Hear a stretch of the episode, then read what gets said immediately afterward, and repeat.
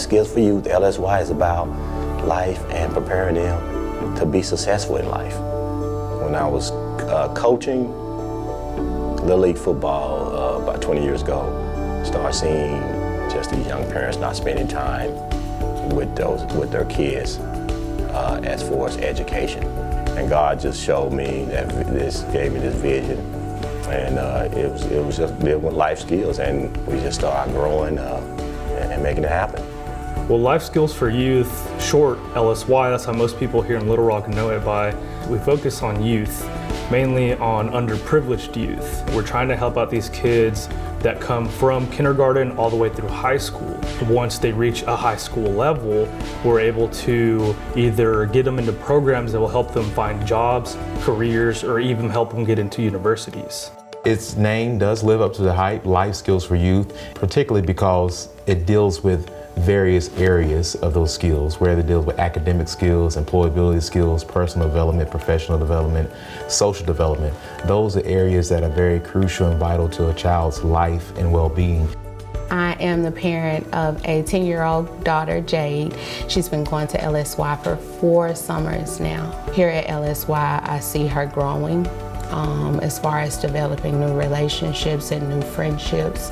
Um, I see her definitely thriving academically as a result of the after school program and they make sure the kids get their homework done. LSY have uh, three different programs. They have an after school program and in summer is June through August and also they have out of school uh, days when the school are closed we are open for the kids.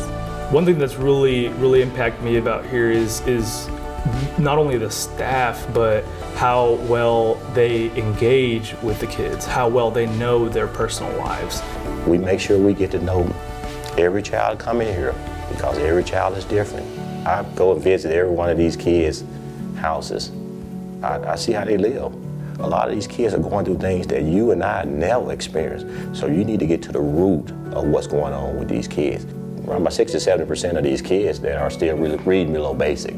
We make sure these kids doing after school program get their homework done. And some kids, even at their school, they just don't have gyms. So we make sure they get fitness. And actually, we've been doing Tai Chi, and uh, they do Zumba, and then of course, you know, they do whatever latest dance. And a lot of kids, they have food, but they don't have the nutrition. So we make sure that we get them a full balanced meal here. Then we finish up homework or we get into our enrichment programs or like a Spanish class, reading club, math club, uh, technology programs, the STEM. We're going to do uh, a little theater this year. Very quickly, I, I got to hear about the program here at LSY and got to hear about uh, the mentors and the teachers and, and, the heart behind it and how it began and how Larry had coached and taught his own kids and it kind of formed into this. It's just such a privilege to host uh, Life Skills for Youth here at South City. We get to see life from the community here uh, affected, changed, deepened. Uh, by people who greatly love them, and we get to be a part of that. I would recommend this program to anyone. As a parent, it's always challenging to find some place where your kid can go. They can grow, they can feel loved, and be comfortable. And LSY has done all of that for my kid.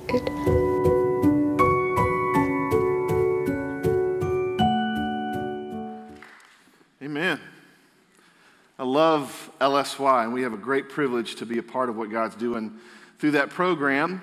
Uh, and it's special to us because, one, we host it here in our facilities, but even more so, maybe because the director and the guy that God gave the vision to for LSY is a part of our family, right?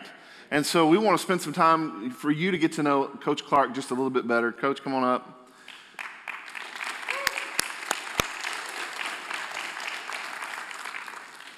So, two, a little over two years ago, I come to uh, the church, come to Temple, and I remember this is one of the first folks I met. hey, brother. You all right? And uh, I knew I was going to be close to him from day one. Just from the first time we met, we connected on a heart level, and it was special. Um, and he's always been such a kind, uh, giving, serving uh, friend to me, and he's become one of my dearest friends, if I'm being honest with you. I call it, we talk all the time about the craziest stuff you wouldn't believe. That's because we're close, right? Somebody's got to put up with me, you know, and he's willing to do it. But uh, I love this man. And we all know you. We, we see you. We know about LSY. But I'd love to hear uh, from you just, just for a few minutes here, maybe some of the backstory. Like, how did you come to know the Lord? Just give us a little bit of information on kind of who you are and what, what's, what God's done in your heart and life. Thank you. Well, let me, let me uh, get myself together because every time I see that video and the, and the parent yeah. on the video at the end, yeah. it's, I mean, the first time I saw it, uh, I didn't have sound, but just seeing her, the tears coming out of her eyes, that's, I mean, that's. That's why we do what we do. Sometimes we don't understand the struggle that people go through. And Drew asked me about, uh, like I said, you guys don't know about me. Uh, my mother and father uh, divorced uh, when I was in the third grade. Uh, we moved off from a small town called England, Arkansas, to uh, North Little Rock, and we, my mother and I have three sisters. We lived in the projects, and it was hard. And you know, but we had that support. Uh, the YMCA uh, pastor by name of Pastor Porch, which made sure that uh, everyone got what they need. Mm-hmm. he, he knew everyone. Uh, when I was uh, 13, we moved, we finally got a house. We moved from uh, living in North Little Rock, living in East Gates to Rose City, the Rose City area. And at, at the age of 13, of course, I was uh, I wasn't a nice kid, I'll put it that way. uh, but God was always, we, we had to go to church. We went to church. And uh, one of the things that uh, I did was, uh, you know, I had a friend that he said, hey, come on, let's go. And we used to have weekly revivals. And uh, actually, I went there to uh, look at this little girl. But but uh, and it wasn't my wife. She's not here, but it wasn't my wife. and uh, and it, you never know when that spirit going to hit you. And I was there at that revival, and that spirit hit me then at the age of 13, and that's when I became. You know, that's when I accepted Jesus Christ. Amen. I asked you this on the first time we had lunch. You know, I said, I said, uh, I said, you know, he's been a part of the church that's been here, Temple, as well as South City, for going on 10 years. And I said, Coach, I mean, let's just let's just be honest. Let's talk about the elephant in the room here for a second.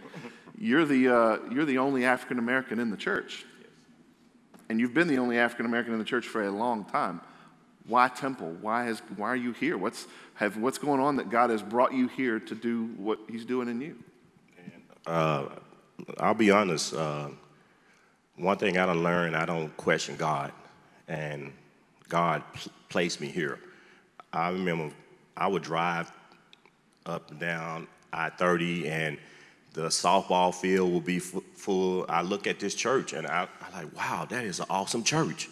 I mean, I don't know at what point, it may be 600, 700 members that Temple Baptist uh, maybe had, but I know um, God ended up placing me here.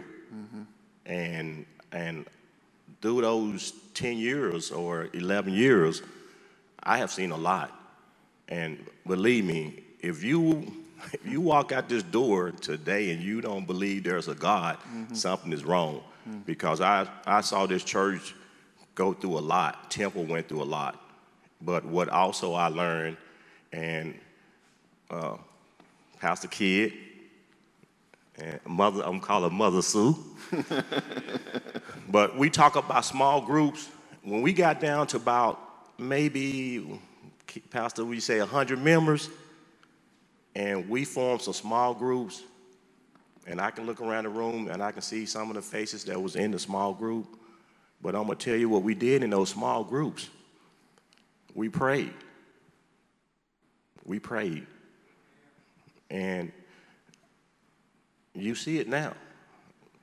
And I'm gonna tell you, we got a lot left to do. I I don't want to steal Drew's sermon, but uh, Pastor Kidd, no, I told him, can I be your Nehemiah? Can I help you rebuild this church? And that's that's what we're doing. we that's what we want to do. We want to rebuild not only the church, this community, and we we are doing it. And and you know, I love the story of Nehemiah because he was just a servant, mm-hmm. and Nehemiah. Listen to this. He didn't do it by himself. No. He did not do it by himself. So please, you know, we partners, and you, you guys saw the video. Please take a, take time to get over there and come see some of those kids. It's, it's very important. They need the love. I need the love. I need the help. Yeah. They need the help. You know, um, we see what God is doing in our church, and I, I, I think it in, in large part has to do with the faith of this man. He, he was willing to put a stake in the ground and say, I'm willing to be the only one for a while. I'm willing to be here, not based on my color, but based on this is what God's called me to do and be. And he's a man of character, and I love him dearly, and I'm so thankful. And God is using the seed of your faith and the seed of that sacrifice and, and difficulty. It wasn't easy to do, as you can imagine, for so many years. And God is using that to help us become the, the church God wants us to be. And that is a multicultural church, right? That's who God wants us to be. That's what this community is, and therefore that's what He wants this church and the church to be. So tell me, real quick, is there anything that you feel God's doing in your heart and your life right now? Just something He's teaching you and something you're growing in? Oh yes, uh, actually, uh, the, um, I, my grandmother came to me last night in a dream, and the verse she told me to share with you guys is uh, 2 Corinthians chapter 5, 7. For we walk by faith, not by sight. We walk, we live, and everything that Drew been talking about is you're moving. He talked about Hannah. Hannah got up and rode. We're moving. Mm-hmm. And that's that's what I mean. When Drew told me, said, said Coach Clark, we're gonna we gonna talk to you. And for my grandmother, who who mm-hmm. told me Right? this vehicle gonna save a lot of people. Yeah. For her to come to me in my dream last night and to share that verse, I'm in the right place Yeah. at the right time. Yeah. Amen. Did you want to go ahead and just preach the message, or are you going to? you going to save me anything? I love you. I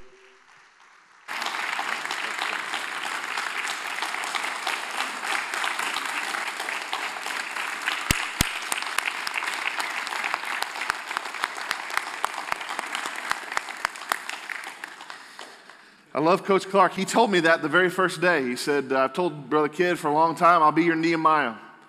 And uh, when I came on board, he said, Pastor, I'll be your Nehemiah. And so I couldn't begin to talk about the story of Nehemiah, which was what we're talking about today, and not involve Coach Clark. What, what he was saying to me and to Brother Jerry was, I'll help you do this. I'll, I'll help you rebuild. I'll help you restore. I'll help you do what God wants to do here. I'll be, I'll, I'll do my part. And that's exactly what he's done. We love you, Larry. We love Tammy. We love LSY. And we're so thankful for what God is doing in you guys. And uh, what a joy and privilege it is to partner with you. And I love that video. That video is, is on, online. If you would, would you share that video this week? We need you to share it, share it, share it. If you'll share it, raise your hand. Oh, we got some commitments today. Good. Okay. Share that when you get home, all right? Share that on Facebook and let people know about the fundraiser that's coming up this weekend. It's going to be awesome. Well, this morning we're talking about the character of Nehemiah. It's one of my favorite stories from the Bible, especially what it teaches us about leadership. I'm always reading books about uh, business leadership and have a degree in business leadership and, and love kind of that conversation about what, is, what does it mean to lead. And The unfortunate reality is we got a lot of people saying a lot of things and not a lot of people doing just a few things. Right? We got a lot of people that have a lot of opinions about a lot of things and not that many people that go, I'll do it. I'll stand up and make a difference. That's what leadership is. And, that's, that's just a, a beautiful, beautiful example that we're going to see from Nehemiah. The message this morning is called Nehemiah. And it's uh, the secondary part says butler, braveheart, and builder. And the hope that I see, the hope that we see this morning is that we can all have those characteristics in our own walk with Jesus. That just as Larry was saying, there'll be seasons where we just serve. We just need to serve. We just need to love and serve people. And then there's going to be days where we need to fight and have strength and war against the enemy that comes against us. And there's going to be days we need to take the initiative to stand and build the responsibility to do something. And that's exactly what God did in Nehemiah's life. He moved him out of comfortable into responsible.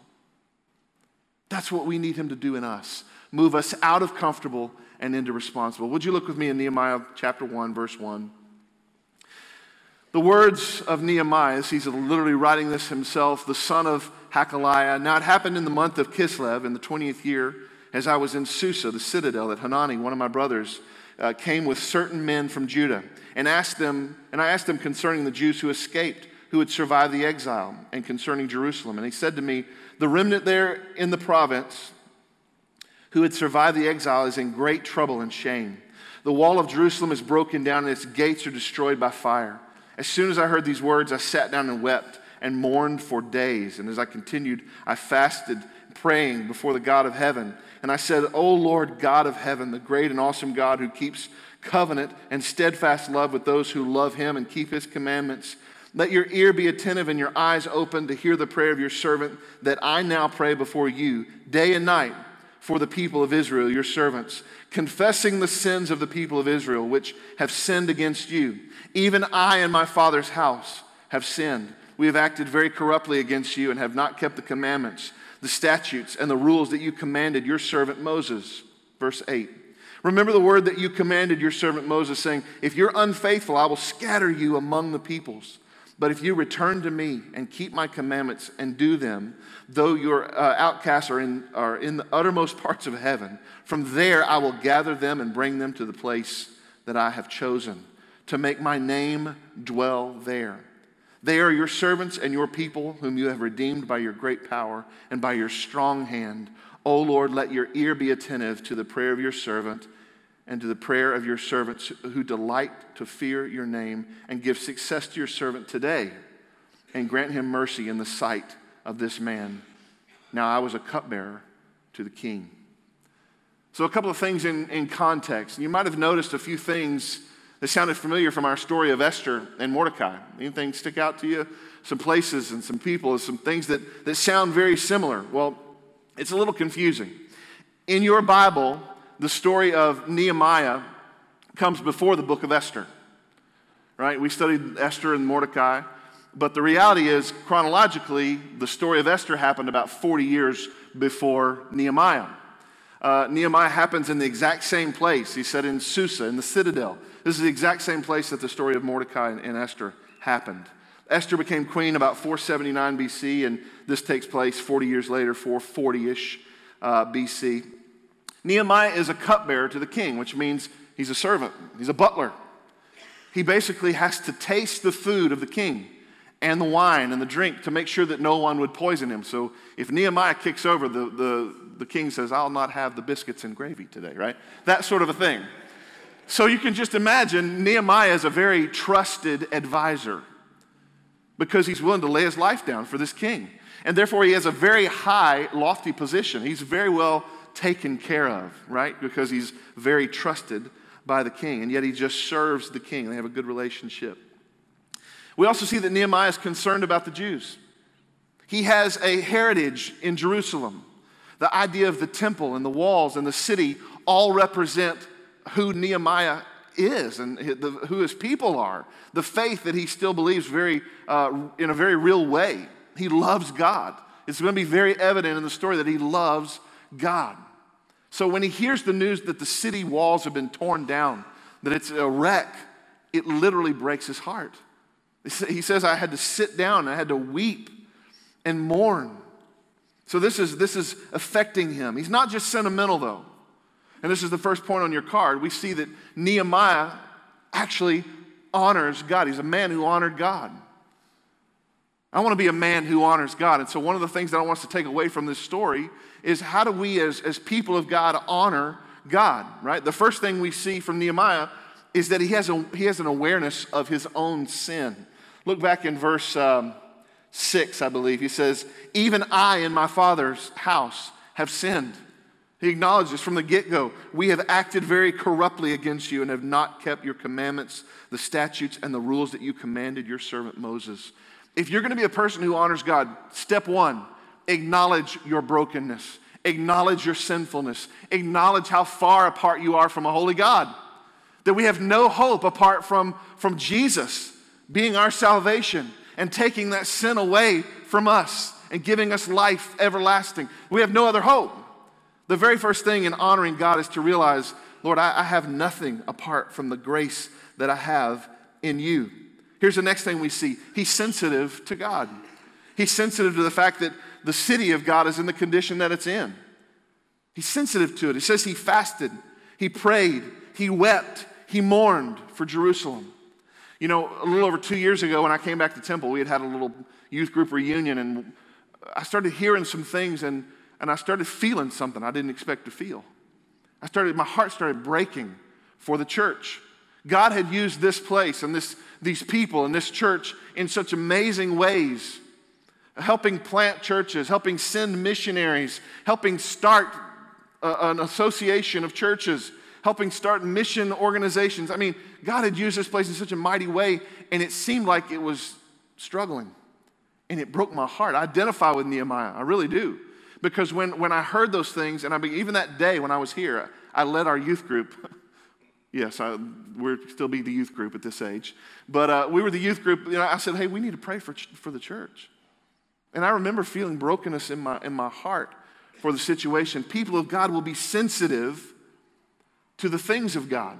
They'll be sensitive to the people of God and they'll be sensitive to the plan of God. If you want to honor God with your life, who are the people that, that, that, you should be sensitive to in the plan that God may have for your life? I believe He may have a plan for you even as we finish the message today. God may be showing you something that you can do, something that is in His plan that only you can do, that, that your unique design is blessed and gift, gifted to do something amazing here in our church. So, the next thing that we see about Nehemiah honoring God is that he's a, he's a prayer warrior. All throughout the book, we see Nehemiah praying. I mean, from, from the get go, right? He's praying, he's praying, he's seeking God. We see him praying and weeping, which shows this intimate relationship with God and a faith in the sovereignty of who God is that is so special. 13 chapters in the book of Nehemiah, and 11 times in those 13 chapters it says, And so I prayed to the Lord. All throughout the story, he said, And so I prayed to the Lord. He had this ongoing relationship with God through prayer. His go to posture was prayer. So if, he, if he, he's excited about something, he prays. If he's upset about something, he prays. If he's concerned, he prays. And I just began to ask myself this week, Drew, is your go to posture, is it prayer? Is that your go to posture? When something comes on the scene, when it comes into your family, comes into your workplace, is your posture to go, Lord, help me with this thing, this moment, whatever I'm feeling? And we're going to see in just a minute that even just short little prayers shot to heaven can, can show a relationship with God and an acknowledgement that He is in control of all things. Prayers should be continual, right? The Bible says it should be this ongoing conversation, and that's what we see with Nehemiah. Look at chapter 2, verse 1. It says, In the month of Nisan, in the 20th year of King Artaxerxes, which, by the way, is the son of Xerxes. Um, he says, when wine was before him. This is about four months after he's heard that Jerusalem's walls are, are disheveled, okay? Four months later. He said, I took up the wine and I gave it to the king. Now I had not been sad in his presence, and the king said to me, Why is your face sad, seeing you're not sick? This is nothing but sadness of heart. Then I was very much afraid. I said to the king, Let the king live forever. Why should not my face be sad when the city of the place of my father's graves lies in ruins, and its gates have been destroyed by fire? Then the king said to me, What are you requesting? So I prayed to the God of heaven. See that in verse 4? So I prayed to the God of heaven. And I said to the king, If it pleases the king, and if your servant has found favor in your sight, that you send me to Judah, to the city of my father's graves, that I may rebuild it. And the king said to me, the queen sitting beside him, How long will you be gone, and when will you return? So it pleased the king to send me when I had given him a time. And I said to the king, If it pleases the king, let letters be given to me to the governors of the province beyond the river, that they may let me pass through until I come to Judah, and a letter to Asaph, the keeper of the king's forest, that he may give me timber to make beams for the gates of the fortress of the temple, and for the wall of the city, and for the house that I shall occupy. And the king granted me what I asked, for the good hand of my God was upon me. Do you see verse 4? I love verse 4. You know, it's not like he was in front of the king. He said he's afraid, right? Because you shouldn't show emotion before the king. You should just be sort of this emotionless drone. Eh, give the wine, and I go away. But he's upset. So he's afraid that being upset has drawn attention to the king in a bad way. So it says he shoots up this prayer. So I prayed to the Lord. It's not that he went, hey, excuse me, king, just for 20, 30 minutes. I'll be, I'll be, I'll just be over here, right? He didn't take forever. Just in that moment, he just shoots up this prayer God, help me say the right thing. Your prayers don't have to be these extended uh, conversations, they can just be these little tiny moments of, God, I need you. God, do you hear me? God, will you help me? Will you help me say the right thing? Will you help me do the right thing? God, will you help me out of this temptation? Shoot up these prayers to heaven. God is listening. God is listening. Here's the next thing about people who honor God they're authentic. I use this word almost too much, I'm sure, but it means a lot to me because there was a season in my life that I was not authentic. I didn't live in a way that was authentic or real. I faked it. And so now that I don't fake it, I don't want to fake it ever again, which means you're going to get the good, bad, and ugly, right? Because it's going to be the reality of the human life that I live. He's not faking it. Nehemiah goes before the king, and even though he's not supposed to show emotion, he does. And the king says, Whoa, whoa, whoa, what's going on? I've never seen you like this. You must be sad of heart. And it's that very authenticity that opens the conversation with the king to move the mission of God forward. You see that? We have to be an authentic people. We, it doesn't mean we just go to work and weep the whole time, right? But it also doesn't mean that we fake everything that's going on in our lives. We need to walk in the reality of where we are. That gets the king's attention. Next thing I want to say is this people who honor God is, uh, are there, they're people who honor civic authority as well.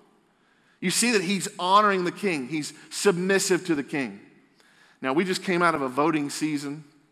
We still got a vote coming up on December 4th for mayor, I know. And, and we've got, believe it or not, we've got sitting here in this room today, we got Republicans and Democrats and independents and who knows what else. It's a good thing. It's a good thing. But if you, if you look on the news, if you look on social media, man, we're just at each other's throats.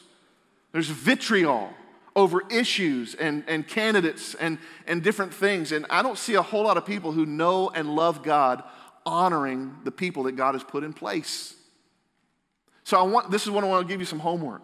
Go home and take a look at 1 Peter chapter 2 and Romans 13. Would you do that? 1 Peter chapter 2 and Romans 13. Because what you're going to find is that the Bible tells us, Peter and Paul, both saying, hey, honor the people that I've placed above you in government. Respect them, honor them, pray for them.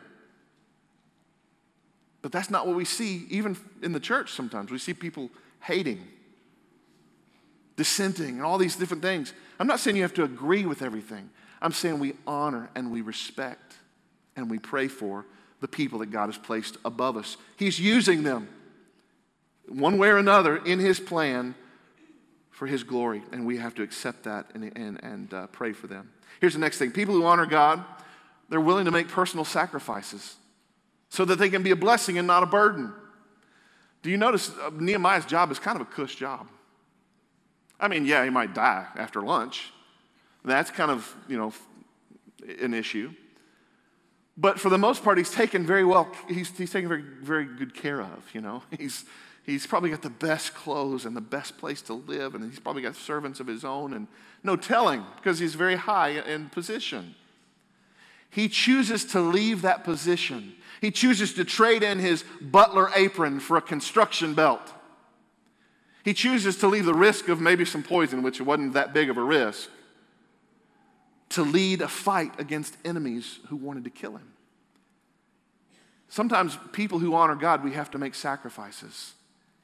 Sometimes we have to make a choice that's a difficult choice. It's not the easy choice.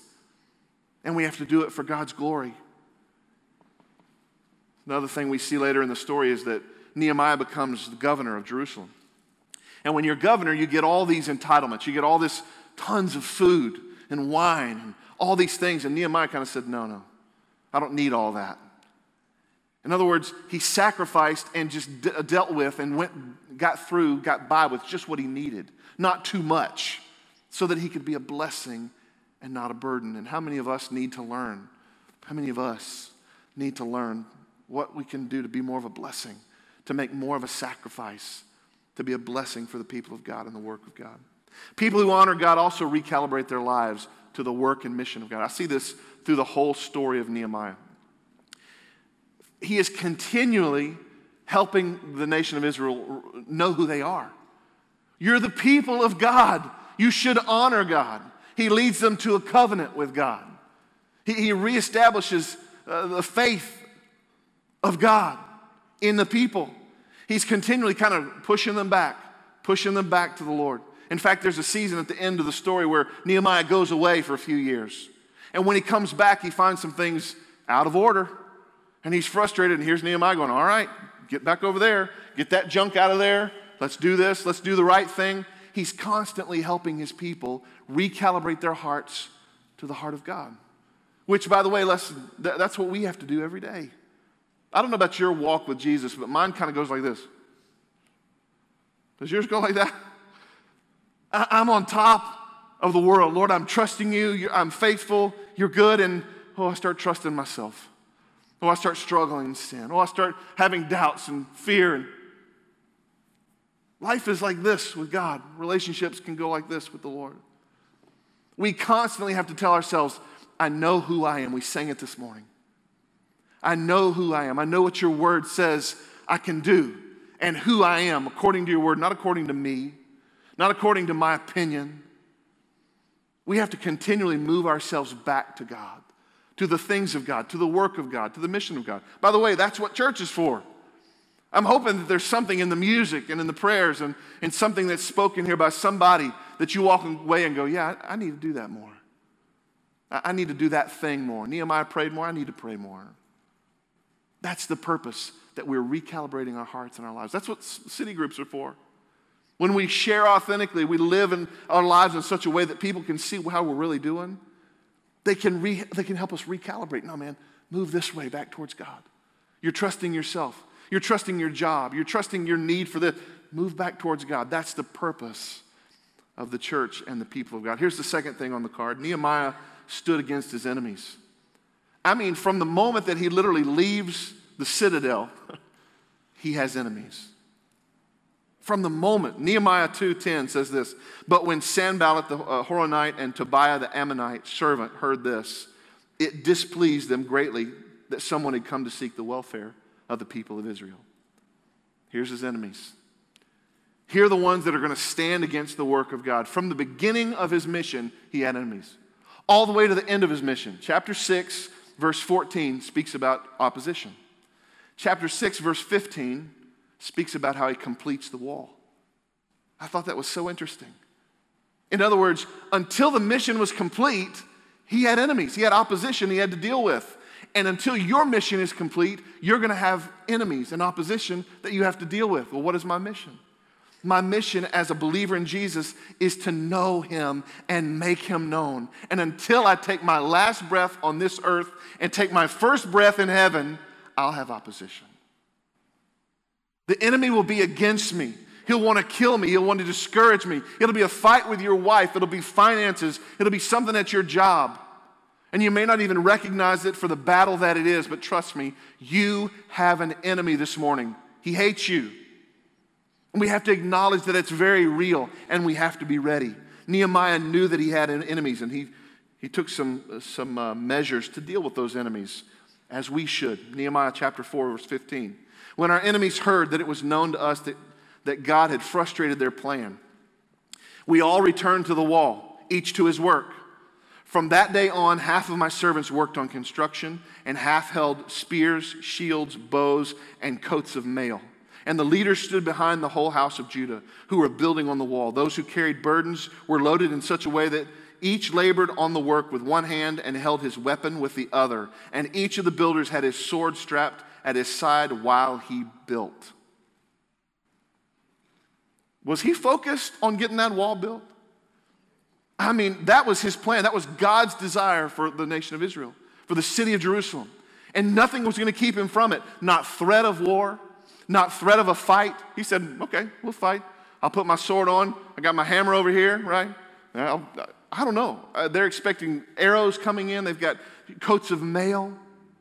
I mean, he had these enemies, and yet it didn't slow his focus or, or mess up the focus that he had on what God wanted to do with his life. As believers, we got to know that the enemy's coming after us. We got to know it. And we got to be ready. 1 Peter 5, verse 8 says this Be sober minded, be watchful. Your adversary, the devil, prowls around like a roaring lion seeking someone to devour. Resist him, firm in your faith, knowing that the same kinds of suffering are being experienced by your brotherhood throughout the world. And after you've suffered a little while, the God of all grace, who has called you to his eternal glory in Christ, will himself restore, confirm, strengthen, and establish. Have you been going through some suffering? Have you been walking through some junk in your life? Listen, this says God Himself will restore, confirm, strengthen, and establish you. Do you feel hope in that? That's exactly the story of Nehemiah. God used Nehemiah to come into this city and to restore it and confirm it and strengthen it and establish it. And that's what God wants to do in our lives, but we have to be ready for the fight. I, the thing I like about Nehemiah is he's a realist and he's also a spiritualist. I mean, there's, there's an a, very aspect of the reality of the fight and his enemy, and the very uh, aspect of the reality of the fact that God is real, and I'm trusting in the Lord. He said, God, I'm, I'm going to do my part. I'm going to have my sword ready if I've got to fight, but I'm trusting you to win the war. Look what it says, Nehemiah 4:13. I stationed people by their clans, by their families, with their swords their spears and their bows. And I looked and arose and said to the nobles and to the officials and to the rest of the people, Don't be afraid of them. See, he's speaking in this reality conversation, reality language. Don't be afraid of them. Have your swords and spears, very real instruments of war. But then he steps over into the spirituality. Look here. Remember the Lord, who is great and awesome. And back into the reality piece of the things that are tangible, right? Men, he says, fight for your brothers your sons, your daughters, your wives, and your homes. Drop down to verse 20. It says, In the place where you hear the sound of the trumpet, rally to us there. In other words, wherever you are in the city, wherever you are on the wall, if you hear the trumpet, come fight with us. It's the reality of the fight. Be ready to fight. And we're going to fight for all that matters to us. We will fight. But then he says at the very last part of that verse, Our God will fight for us. He's got this firm grasp in reality and yet spirituality. So let me ask you about your fight. Do you have some, some measures in place to fight your fight? Guys, are you struggling with pornography? Do you have people who, who hold you accountable? Do you have software on your computer that helps keep that junk away from your eyes and from your heart? Ladies, do you have things in place, friends that can help you stay away from the struggles that you're walking through? Encourage you in the deep spots where you really hurt and, and you struggle having the faith that God wants you to have. See, we have to put these measures, these strongholds in place for the very real battles we fight, but we also have to trust that God is with us, right? We don't just say, well, God's with me. I'm not going to worry about it. Yeah, I struggle with pornography, but God's with me He'll help me. No. We take our, our sword, we take the Bible, we take some tools, and we help protect the struggle that we have. And we say as well, God, will you be with me in this fight? Friends, do you feel the urgency of this fight? Look, what he says when he says, Remember the Lord who is great and awesome, and fight for your brothers, your sons, your daughters, your wives, and your homes. Do you feel the urgency in that? Guys, this is a serious fight. We may die today. So, men, when you fight, I want you to be inspired by something that means everything to you your wives, your sons, your daughters, your homes. Men, you're still in a fight. Women, you're still in a fight. We've just forgotten that we're in the fight. And so we hide behind uh, anonymity and secrecy. We hide in these places that we think will be okay instead of bringing these things before the Lord, confessing before the Lord, help, having people help us, encourage us. But we're still in a fight for all those things for our brothers, our sons, our daughters, our wives, and our homes. Are you in the fight? Do you recognize that you have an enemy against you? Notice this all of his enemies, they weren't all just out there, out on the other side of the wall. Some of them were really close. You ever heard this, the, the phrase that says, uh, keep your friends close, keep your enemies closer? You heard that phrase? That's because some of our enemies are some of our closest friends at times. Sometimes the, the, the greatest wound in your heart and in your life will be from people you've loved the most. When the enemy is close, and this is what I'm referring to in, in Nehemiah, there were some leaders in the city that were gouging some of their land uh, dealings. They were taking advantage of the situation with the war and the fight to make money. And Nehemiah was saying, hey, listen, don't do that. It's wrong. Some people he was close to, some leaders, he didn't just kind of wink at it. Oh, no big deal, guys. Just don't do that anymore. No, he did the right thing. Sometimes our enemies will be closer than we think. Here's the next thing for your card. Nehemiah was a great leader, and this is one of the things I absolutely love about this story. What makes a great leader? Man, read the book of Nehemiah. Obviously, we can't read through the whole thing this morning, but, but read through this story with the lens of leadership. The first thing I see about Nehemiah as a leader is this he's a man of action, he takes initiative. I mean, as soon as he hears what's going on, he says, I'm going to do something about this. He prays, he seeks the Lord, he has a plan, but he does something. He doesn't just go, Well, Jerusalem sure was a nice place. I, will I'll remember that with fond memories. Adios, I guess I'm Persian now. It's not what he did. He, he did something. You know, I've got this saying, I've said it for years and years, and I believe it with all my heart. If God gives you the eyes to see an issue, something that's wrong, something that can be better, something that can be fixed. If He truly gives you the eyes to see that thing, He's also giving you the responsibility to fix it. I believe that. If God is giving the eyes to see something that's wrong, that can be fixed, that can be helped, He's also giving you the responsibility to take initiative and do it. Dr. Martin Luther King Jr. said this Our lives begin to end the day that we become silent about the things that matter. Isn't that the truth? When we see something that should change and we just, I didn't see that, I don't want to do anything, I'll just stay complacent. I'll stay passive. No. People who honor God, who want to be godly leaders, are not afraid to step up, even if we get it wrong sometimes, and make a difference, be people of action.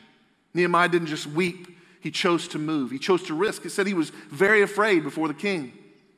And he was walking into a battle zone. And yet he led because he thought he could make a difference. This is next thing here. He had, he had a plan uh, that he took to the king. He was prepared. Great leaders are going to have some sort of preparation, some sort of vision. I, I love this in that section of scripture, Nehemiah 2 6 through 8. I'm not going to read the whole thing. But the, the king sees that he's depressed.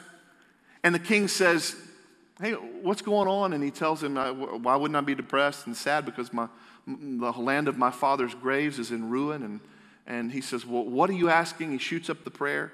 Notice how prepared Nehemiah is. Because the king says, Well, how long will you be gone? Well, Nehemiah gives him a time frame. The king said, Well, give me a budget of time. And Nehemiah goes, Okay, here's how long. And the king says, Okay. And then Nehemiah goes, uh, If it pleases the king, right? He's got this plan in his back pocket. If you're going to be a leader, you've got to have a plan.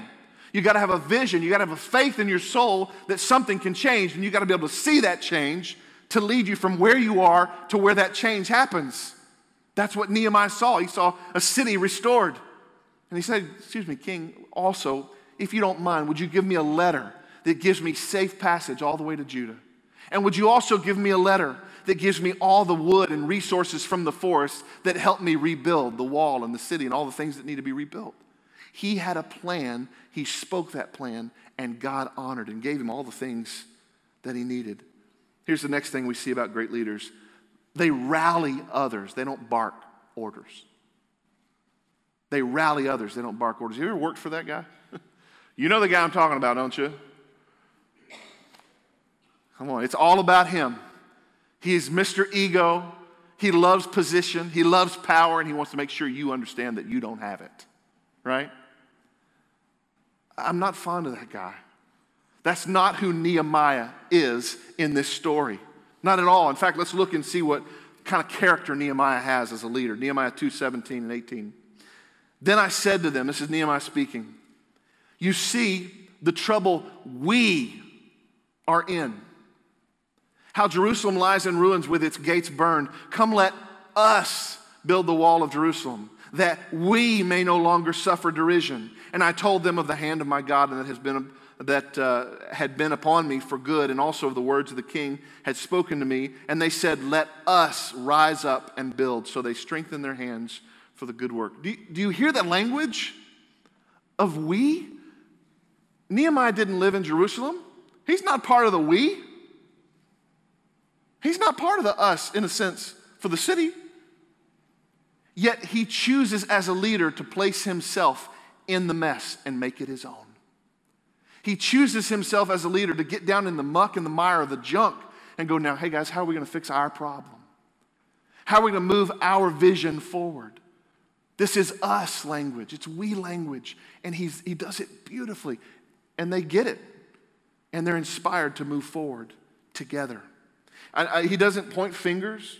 Let me tell you, Zerubbabel was a guy that led the first group of people out of exile, from exile back to Jerusalem, rebuilt the temple. The, the, the 70 years before this, Ezra had come back 13 years before this. You don't see Nehemiah going, Why didn't you guys rebuild the walls? You had 70 years, you had, you had 13 years, you've had, what's going on? You know, he doesn't point fingers. Instead, he just takes ownership of what needs to be done. That's a great leader. I don't, I don't have time to worry about anybody else. I just know that this is what God has called me to, and we're going to get busy working and making it better. He owned the problem. I love chapter 3 in Nehemiah. It, it's the only chapter like it in the Bible. If, if you look at chapter 3, the whole chapter is Nehemiah writing out the credit of who took what part of the wall, what family took what part of the wall. It's beautiful. It's kind of like, hey, the Johnsons are going to take from you know, the gas station to this side of their yard, right? And the Phillips are going to take that side of their yard all the way to the Kmart. And then they're, that's what they did. And he put their name to the responsibility of what they would fix and what they would do, what they took ownership of. And they did it together. It was beautiful. Can I just say, South City, we need to learn from this? Can we learn from this example? God has gifted unique leaders over the years for, for this church and other churches and given them unique responsibilities, but we, we don't see that the wall is going to be built by Nehemiah. It's going to be led by Nehemiah and built by the people together. We need to do this together. Let me tell you what we're building. We're not building a wall here, we're building a church. We're making disciples. We're investing in a community. We're serving our community. We're loving each other. Come help us. There is a job for every one of you. Some of you say, Well, I'm too old or I'm too this or I'm too... No, no, no. Come on. There's something you can do. There's something that you can do to serve. We need you to take part of the wall. We need you to take tar- part of this project and say, Hey, I'm going to own this part of the project and I'm going to I'm going to do my part. And I'm going to lead here. This is something for all of us to do. The problem is, the Western church has for too long said, no, serve me. no, I'm not, I'm not going to go to that church. There's not enough hip people at that church. You guys don't have fog. You don't have, the, the music is too loud, or the music is, la- is not loud enough, or the pastor is just, you know, he wears weird jackets. Whatever the case may be, the Western church has put up all these barriers to what involvement looks like, but that's not family, is it? Family says, we're all people from all different walks of life, from different sides of the track, from different political views, who choose to love each other and spread the gospel of Jesus to this community. Something else is Nehemiah as a leader. He wanted to make change, not just be in charge. He wanted to make change, not just be in charge. He, he led from the inside out. We don't see in the story at all anywhere any type of entitlement, pride, or position for Nehemiah. Nothing. And it reminds me of what Jesus told his disciples in Matthew 20, verse 25. It says, But Jesus called to them, the disciples, and said, You know that the rulers of the Gentiles lord it over them, and, and their great ones exercise authority over them. Right? Lord it, exercise authority. Jesus says in verse 26, It shall not be so among you, my disciples. That's not the way it's going to be for disciples. It says, But whoever would be great among you must be your servant, and whoever would be first among you must be your slave, even as the Son of Man came not to be served, but to serve and to give his life as a ransom for many. Jesus turned power and position on its head. There's a book we just finished reading as a staff called Lead Like Jesus. And it's one of my favorite leadership and business books there is. And it's, it's a study of how Jesus led the disciples. And the whole concept is leadership is not about money, power, and position. Leadership is about serving other people, rallying people to their dreams and their giftings. It's about bringing people together to accomplish a goal. It's not top down, it's bottom up. And yet our country seems to have it all backwards, and Nehemiah had it right from the beginning. Nehemiah was motivated to rebuild this wall in this city not for some personal gain. Do you see that? He did it for the glory of God and the good of that city.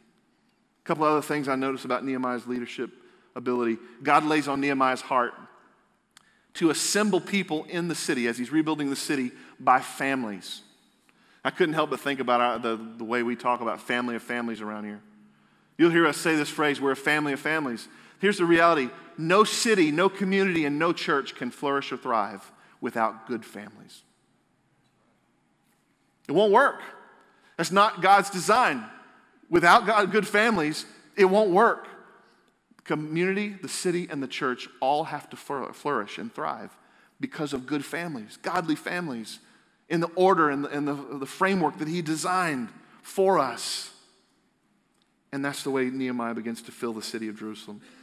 Notice this the good leader inspires people to finish the task in spite of some challenges. You think you had a rough time having to work on Saturday, right? I'm always complaining and whining because I got to have a full time, more than full time job, and yet also I'm trying to go to school. It's hard. And be a dad and all that. I'm complaining about different things all the time. But these folks had to literally have a hammer in one hand and a sword in the other. And yet, as a leader, somehow he helped them focus on what mattered most. And he led them to do something absolutely incredible, unbelievable. He inspired these people to do something unbelievable.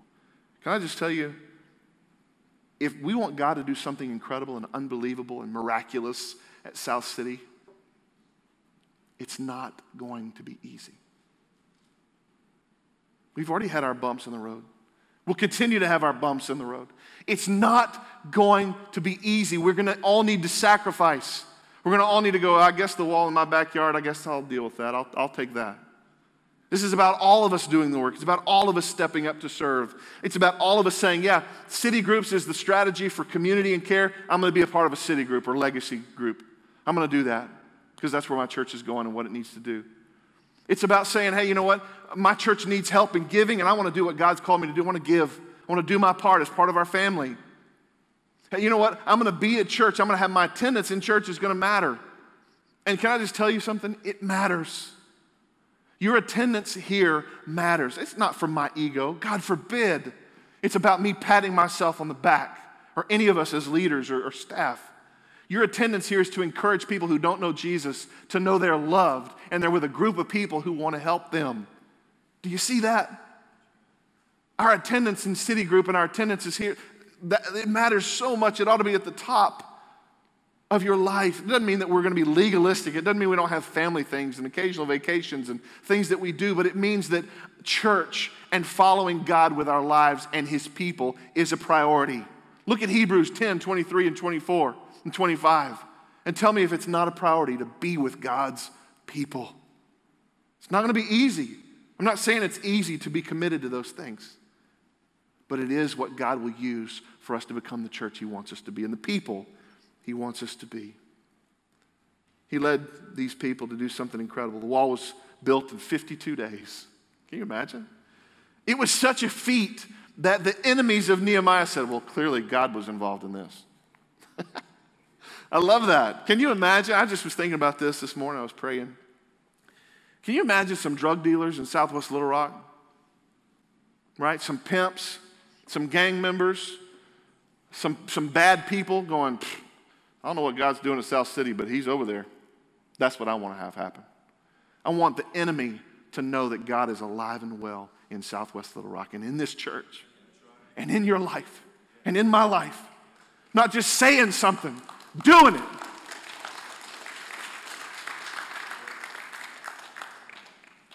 They didn't just build a wall, friends. This story, and uh, when I think about Sunday school and the felt board, right, it's about the wall. This story is not just about a wall. Yes, the wall matters, but he also helped reestablish a city. He placed families in the city. He also reassembled from all over the known world a nation. He also reinstituted a faith that was all but lost and helped people come back to covenant relationship with God. It was a big deal. God used Nehemiah and the people of Jerusalem for his glory, and it caused a spiritual awakening in Israel that is to this day celebrated. So here's the thing as I close God uses different people for different reasons. They have unique gifts, and each one of you sitting where you are have unique gifts. God has gifted you uniquely to do something that no one else can do but you. So, my question is Has God given you eyes to see something that needs to be done? Because if He's given you those eyes to see a need at South City or in Southwest Little Rock that we can help you with, then He's also given you the responsibility to get it done. I believe that. So, what do we learn from Nehemiah's story this morning? We learn that he's a man who honored God. He prayed continually. He knew that God was in control and he could just shoot up a prayer or he could weep, but his life was walked in consistent prayer. He honored God with his life in many ways. He also, like Braveheart, he was willing to fight. He was willing to strap on a sword and build. It didn't take the focus off what mattered most. He was willing to fight his enemy. He was brave. And he was willing to build. He was willing to take the time to invest in people, to lead them, to accomplish all that God had laid on his heart and all that God had planned for him to do. Butler, Braveheart, Builder. I'm not sure which those you are, but God uses all of them. So, what would He lay on your heart to do at South City Church?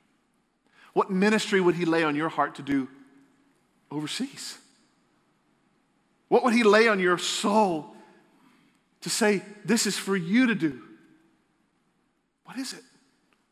Because He needs all of you listening, praying, seeking, and responding to that thing so that we can make a difference in this city, in this world, for the cause of Christ. Amen?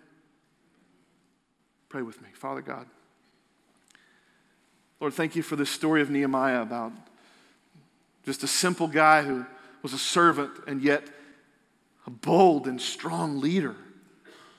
Just reminds me, Lord, that there can be no great leaders who are not willing to serve first. God, I, am so thankful for this story that teaches us to be brave, to have a, a, one foot in reality of what we need to do to fight the enemy, and also one foot in spirituality and trusting you and, and wrestling with the things we struggle with. God, surround our people with help and with prayer and with community that they might know you and serve you and love you and seek you more than they ever have. And God, would you give us the courage and the wherewithal and the eyes to see and the heart to respond and the hands and the feet to get to work? Lord, would you help us as Christians to see that this life is not about us and our happiness? Jesus, please remove this Western first world disease of what's important to me out of my view, that I can see what's most important to you, God. Give me courage, Lord.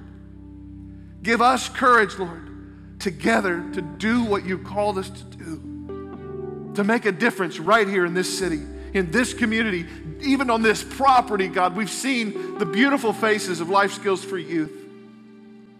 And we want to walk in faith that you have a plan to see those kids know Jesus, to see those families whole, flourishing, not because of South City, because of Jesus, because of the life you give us. Lord, I don't know what the takeaway for these folks is today, but I'm confident that your word will speak to each of us where it needs to be spoken to, and it will not return void. God, would you inspire us to make a difference? Would you help us to take initiative, to step out of comfortable and into responsible, out of passivity, Lord, into following, serving, trusting, working for you. Jesus' precious name.